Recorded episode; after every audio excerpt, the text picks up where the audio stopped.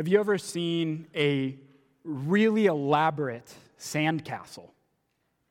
Do you, do you know what I'm talking about? Like you're walking on the beach and you see something that is, it's not the kind of sandcastle that we made as kids. No, it's like a model of a real building. Right? There's sandcastles that uh, literally replicate some of the most wonderful architecture that we have in the world. What is amazing about this type of art is uh, the, the builder will spend hours building the sandcastle, but eventually the waves come and wash it away. This art is not built to last. Now, of course, the builder knows this when he goes to build the sandcastle, but could you imagine if he didn't know? Could you imagine all that hard work spent building this sandcastle, this masterpiece, and then it's swept away by the waves? If we're not careful, we might fail to realize that when we build with the things of this world, it is like building with sand.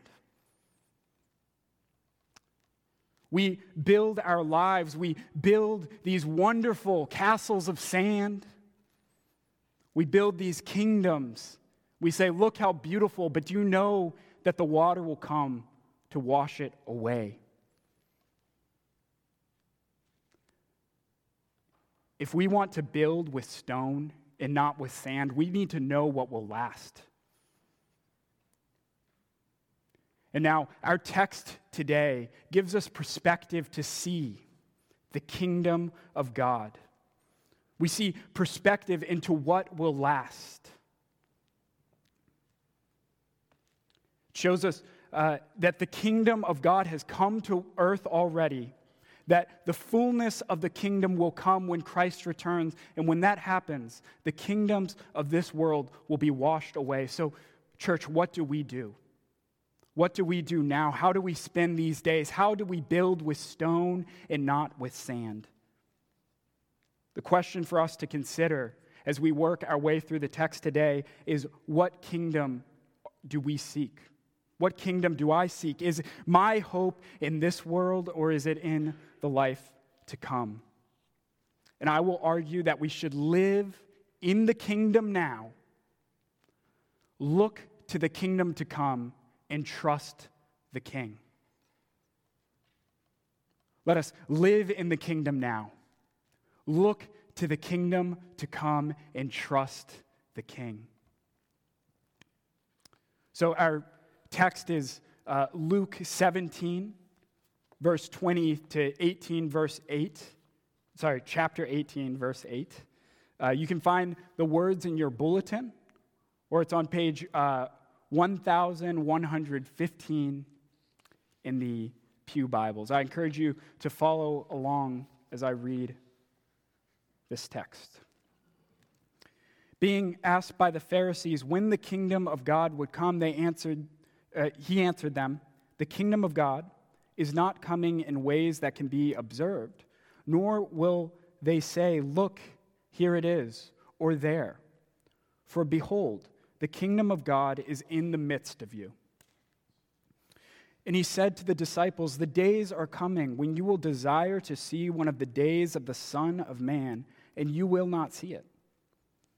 And they will say to you, Look there, or Look here. Do not go out or follow them. For as lightning flashes and lights up the sky from one side to the other, so will the Son of Man be in his day. But first, he must suffer many things and be rejected by this generation.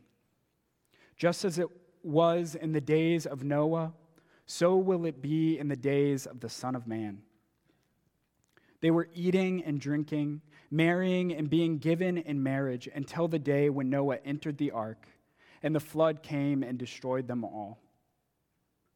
Likewise, just as it was in the days of Lot, they were eating and drinking, buying and selling, planting and building. But on the day when Lot went out from Sodom, Fire and sulfur rained from heaven and destroyed them all. So will it be on the day when the Son of Man is revealed. On that day, let the one who is on the housetop with his goods in the house not come down to take them away. And likewise, let the one who is in the field not turn back. Remember Lot's wife. Whoever seeks to preserve his life will lose it, but whoever, see, whoever loses his life will keep it.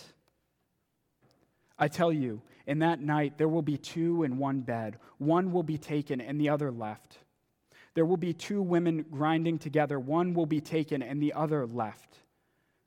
And they said to him, Where, Lord? He said to them, Where the corpse is, there the vultures will gather. And he told them a parable to the effect that they ought always to pray and not lose heart.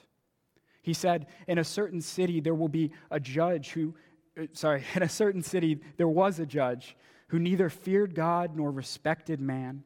And there was a widow in that city who kept coming to him and saying, Give me justice against my adversary. For a while he refused, but afterward he said to himself, Though I neither fear God nor respect man, yet because this widow keeps bothering me, I will give her justice, so that she will not beat me down by her continual coming. And the Lord said, Hear what the unrighteous judge says. And will not God give justice to his elect who cry to him day and night? Will he delay long over them? I tell you, he will give justice to them speedily. Nevertheless, when the Son of Man comes, will he find faith on earth? So, this passage begins with uh, the Pharisees asking this question. And so, everything that Jesus says follows from this question that the Pharisees ask When will the kingdom come? to understand uh, Jesus' response, it's helpful to understand what the Pharisees might have expected. For hundreds of years, the Jewish people were living under the control of foreign empires, and they knew that the Messiah would come. And when the Messiah came, he was going to set up a kingdom, he was going to set up the throne of David. And so they're looking forward to this promise. And as uh, people begin to recognize Jesus as the Messiah, they start to wonder Jesus, when are you going to bring your kingdom? When are you going to overthrow Rome? When are you going to establish your throne? And so the Pharisees are seeing the kingdom of God primarily in a political way. They see it as uh, something that will bring them material prosperity but what they don't realize is that the problem that Jesus came to solve was greater than their material prosperity. You see, the great problem of the human heart is not a problem of material prosperity, it is a spiritual problem. So Jesus came with a spiritual solution.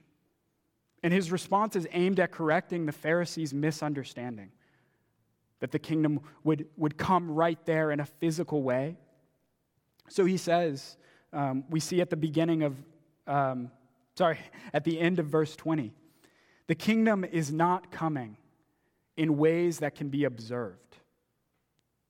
The kingdom is not coming in ways that can be observed, nor will they say, Look, here it is, or there, for behold, the kingdom of God is in the midst of you. The kingdom of God is not a physical place. It is not a physical building. It doesn't have walls that we can walk through. The kingdom of God is not when we come into church, we're entering into the kingdom of God, but when we go out, it's not there. That's not what the kingdom of God is. It is where the king reigns. That is what the kingdom of God is. And if we were to trace back this, uh, the trajectory of the Gospel of Luke, what we see is that uh, the Gospel of Luke is describing the kingdom of God breaking forth onto earth in the ministry of Jesus. He is giving sight to the blind. He is giving life to the dead. He is healing. He is casting out demons. And all of this is pointing us to the fact that there is a spiritual reality going on, that God has come to earth. The King has come. And now, this reality continues. For us, the kingdom of God is here where Christ reigns. So the church is an outward expression of a spiritual reality. insofar as Christ reigns as king. Now, this has implications for us. The first is how do we enter the kingdom of God? It's not a physical place. No, it's a place that we enter through repentance and faith. So, the life of the believer, the life of the one who lives under the reign of Christ, is one of repentance and faith.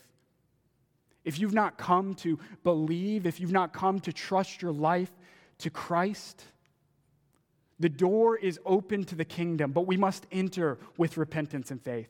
And then, church, we must continue in repentance and faith. We must let Christ reign in us. We do that when we hear the preaching of God's word, when we seek to live our life in submission to Him. And so the question for us is where in my life is Christ not reigning now? Can we peer into our hearts and can we see the things of this world that we hold on to and can we let Christ reign? So, in light of the fact that the kingdom is here already, let us live in the kingdom now. Now, the kingdom is here in part, but we know that the kingdom is not here in its fullness we know that the world has not yet reached its perfected state. And so, uh, while verses 20 and 21 deal with the already, Christ tells us about what to expect when the not yet comes, when the fullness of God's kingdom come. So we have the already, we have the not yet, and Christ points us to the day when he returns. Verses 22 to 37 we're considering this return of, of Christ, and he calls it the days of the Son of Man. Now, this term, Son of Man, is a term that Jesus uses to refer to himself. And it has particular significance here because he's teaching about the coming of the kingdom. So we have this term, Son of Man, and the coming of the kingdom. This calls to mind an Old Testament passage in the book of Daniel, chapter 7 we would read in Daniel 7, verse 13 and 14 I saw in the night visions, and behold, with the clouds of heaven, there came one like a son of man. And he came to the Ancient of Days and was presented before him. And to him was given dominion and glory and a kingdom that all peoples, nations, and languages should serve him. His dominion is an everlasting dominion which shall not pass away, in his kingdom, one that shall not be destroyed. Daniel 7 teaches that the kingdoms of this world will, will end and all authority in, in its fullness will be given to Christ. But currently, the kingdoms of this world, they continue to exercise authority but a time is coming when the kingdom of God will come to earth in its fullness. And that is what we're looking forward to. So Jesus tells us what to expect in that day when the kingdom comes. And he gives us uh, three things that we can expect about his return in this passage. First, he tells us it will be clear. It will be clear when Christ comes. Look at verse 23. Jesus says, They will say to you, Look there, or look here. Now, this is the opposite of what Jesus said would happen when the kingdom uh, comes in verses 20 and 21, right? They will not say, Look here, look there, because it's in your midst, but then they will say, Look here and look there. The kingdom of God uh, in Christ's coming on earth was like the light of dawn breaking forth, but when Christ returns, it will be like a supernova. Right? The kingdom comes in a way that cannot be observed, but Christ will come in a way that cannot be ignored. That's what Jesus is saying. And then he says, Do not go out or follow them. Those that are saying, Look here, look there. For as lightning flashes and lights up the sky from one side to the other, so will the Son of Man be in his day. We need to be careful. There are voices that say, Look here and look there. The kingdom is here. Come to this kingdom over here.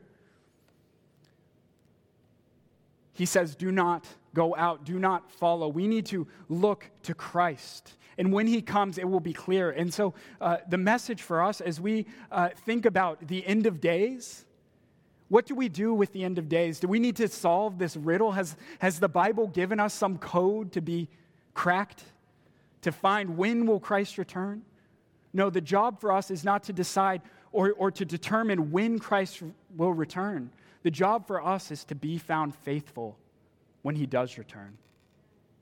That's our job in this time in between the coming of the kingdom and the coming of Christ. Be found faithful. A second thing that he tells us so, first, he tells us it will be clear. Second, Really, he's telling this to his disciples that before he comes, before he returns, he must suffer. We read in verse 25, but first he must suffer many things and be rejected by this generation. Now, for us to understand why Jesus is saying this, right, we need to put ourselves in the disciples' shoe, right? Of course, we know the story. We, we know what the Messiah did, what he accomplished when he came in on earth. But for the disciples, they don't understand the full picture. And so they look at the Old Testament and they see suffering servant and conquering king, and they don't know how to put them together. So, eh, what we see though is that it is through Christ's death that he conquers over death. It is through the suffering servant that Christ becomes conquering king, and it is through his death that we enter into his victory.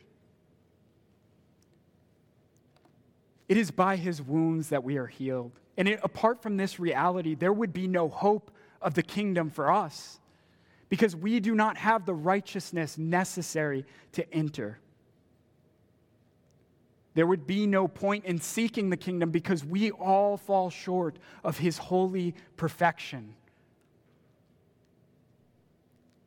But Christ did come and he did suffer and he came so that he could deal with the spiritual problem first. He's not establishing just a physical kingdom that will be good for our material blessing, we'll live a long life and then we'll die. No, he's establishing a kingdom so that we can worship God together forever. To be filled with the fullness of his glory, to see him as he is. This is a glorious thing, and it happens by the death of Christ alone and by his resurrection. So may we be found in him. Now, the third thing that Jesus tells us, he tells, he tells us it will be clear. He tells us that first he must suffer, and then he tells us that this day will come suddenly. And in fact, he tells us that it will be uh, a sudden separation between those in Christ and those outside of Christ. So we read in verse 26 Just as it was in the days of Noah, so will it be in the days of the Son of Man just as it was in the days of Noah. In the days of Noah, the world was filled with corruption, it was filled with rebellion against God. And so, what did God do? He saw the, the, the rebellion, he saw the corruptness, the evil wickedness of the hearts of the people, and he found favor in Noah. So to Noah, he said to build an ark, and through that ark, he was given deliverance, but the world was destroyed because of the wickedness of sin. Sin destroys, it corrupts, it causes us to hate one another, to do evil things. That is what sin does. And God, in His love, gives justice. See, this issue of judgment is uncomfortable with many of us. We love to talk about God of love, but then it feels like it is disconnected from this God of justice. So some people talk about the God of the New Testament and the God of the Old Testament. Brothers and sisters, they are the same God. God's justice comes out of his love, and God's love is incomplete without justice. The evil will be dealt with in that day. That is what Jesus is telling us. He's emphasizing the suddenness of the day. And that's why he says, if, if we read in verse 27, right, in Noah's day, they were eating and drinking and marrying and uh, being given in marriage until the day when Noah entered the ark. The flood came and destroyed them all. And now Lot is a very similar case. You recall Lot is uh, living in Sodom and Gomorrah, and it's the same thing, same idea that there is uh, judgment over the wickedness of the people, and there is deliverance that God brings to his elect. And so, uh, what we see here is this emphasis on the suddenness of this day, that there will be a sudden division between those who are delivered from judgment and those who are destroyed by it. That's what it will be like in the days of the Son of Man. And then uh, Jesus uh, further emphasizes this, this uh, truth that life will just seem to be going normal, and then all of a sudden there will be this judgment in these examples he gives in verses 34 and 35. He gives two examples of people doing ordinary things. The first is two people are in bed, they're sleeping. One is taken, the other is left. And then he gives an example of two people grinding grain. One is taken and the other is left. And the point here is that in that day, the invisible kingdom of God will be made visible. It will be clear who is trusting in Christ and who is looking to the things of this world, who is building their castles of sand and who is building or being built, rather, into a kingdom of stone. So, this is how it will be when Christ returns. And not only when Christ returns, Brothers and sisters, we need to recognize that we will face a day of judgment. So, whether we make it to the coming of the Son of Man or whether we are taken before he comes, whether we live 30 years or 300 years, it will come suddenly for us in that day. Are you ready to stand before the Lord? So, we see this description of the kingdom of God, right? That it is here already, but that it will come in fullness in that day. The question for us is now what? We have the already, we have the not, not yet, and now we ask, now what?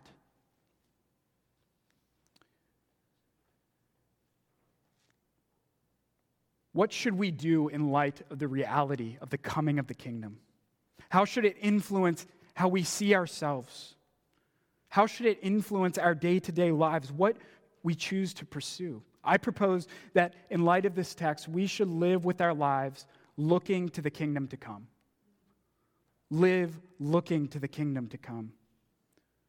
We must know that our true treasure is in Christ, it is not in this world. Yes, we live here. We are told to live here, to, to be here, to live our, our normal lives here, and yet our home is not here. Let us live with our eyes set on our home. Set your eyes on heaven. Now, consider when we see disaster looming in the horizon, what do we do? We seek to preserve. We try to, to, we try to prepare for that day. We want to preserve as much life as we can, and so we buy insurance. We have contingency plans. We make prudent decisions to minimize risk. That's part of being a good steward, isn't it? These things aren't bad in themselves, but these things can reveal uh, how we respond in the day of trouble, really reveals where our heart is. And Jesus is telling us that when he returns, our heart better not be here. We read in verse 31 on that day, let the one who is on the housetop with his goods in the house not come down to take them away. And likewise, let the one who is in the field not turn back. This is the true test of what kingdom we seek. He tells us to remember Lot's wife. Lot's wife had escaped from Sodom. But what did she do? She looked back because she longed for the life that she was leaving. Brothers and sisters, when Christ returns, will we long for the life that we are leaving? Or will we long to stand in his presence and to glorify him, to be wrapped up in the praises and glories of God? You recognize that the things of this life, the good things that we enjoy, are meant to point us to the glory of God? To, to in that day, see Christ and say, No, I want the things of this world. Or to, to look to the things that they are meant to point to, sorry, to look to the things that are meant to point to God and, and to worship those things. Brothers and sisters, they are pointing to God. Let us worship God in that day and let us worship God today. In the things of this world, let them point us to the glories of God. Let us recognize that He's a good God who has given us things so graciously, and let us enjoy them in a way that we see past the things themselves and enjoy the Creator. Our joy should be in heaven, not on earth. And now, Jesus gives us a second thing. So, first, look toward the kingdom to come, right? And to treasure that kingdom to come. But he tells us an, another thing. In verses, uh, sorry, chapter 18, verses 1 to 8. Jesus tells us what to do in this time of waiting. You see, in this time of waiting, we are prone to become discouraged. We are prone to wonder God, did you forget about us? Jesus tells this parable to the effect, actually, we read in, in verse 1. He told this parable to the effect that they ought always to pray and not lose heart. In this time in between, Jesus gives us this parable in order to encourage us to keep hoping in God, keep trusting Him. Because eh, God has not forgotten. It might feel like God has forgotten. He has not forgotten. He will give justice. And so, the thing for us to take away, the thing for us to apply to our lives is this trust God. Trust God. Verses 2 to 5 describe this bad judge. We read in verse 2 that he neither feared God nor respected man. This is not a good judge. He is meant to uphold the law of God. He is meant to give justice to the widow, but he's a bad judge. He doesn't want to do that. And so this widow comes seeking justice, and she comes day after day, knowing that eventually he will give justice. And for a while he's reluctant, but eventually we read partway through verse 4 he says, Though I neither fear God nor respect man, yet because this widow keeps bothering me, I will give her justice, so that she will not beat me down by her continual coming. Even this bad judge eventually gives justice, but brothers and sisters, God is not a bad judge.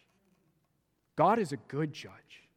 God is the perfect judge. He is good and right and true. And so God does not give justice reluctantly.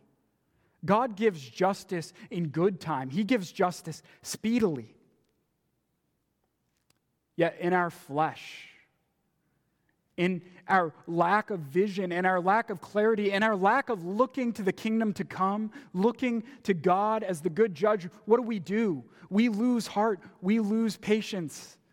We start to believe that God will not give justice, and so we try to take it into our own hands. We say, God, the kingdom that you're building, is it, is it coming? I'm going to build my own kingdom. That's what we do. And do we recognize that when we do this, we are casting a judgment against God? We are saying that He is worse than the good judge. The widow knows, or the bad judge, even the widow knows that the bad judge will give justice. Will God not give justice? And will He not give justice in good time? He will give justice to His elect. He is a good God. So, brothers and sisters, as we wait in this time, we need to constantly see that God is a good judge. We need to know that his timing is good. And though it may be hard in the moment, we recognize that justice will come speedily. And then Jesus concludes with these sobering words Nevertheless, when the Son of Man comes, will he find faith on earth? What's interesting about the way Jesus ends this parable? This parable is about prayer. Jesus doesn't say, when he comes, will he find prayer on earth? He says, will he find faith on earth? Our prayers reveal our faith. Jesus is calling for more than just a steady diet of uh, empty prayers. No, He wants us to come with our prayers rooted in a heart that trusts God. So, genuine faith will result in genuine prayer. If we believe that God is who He says He is, then we will believe that prayer is important, it is powerful, it is, it is uh, essential for us to be praying. And it means that if we are to persist in prayer, we must persist in faith. And faith must be rooted in the truth of who God is. Brothers and sisters, our task in this time is to see God as He is. We must fight for this while we live in between the already and the not yet. When we see God as the good judge and the good father that He is,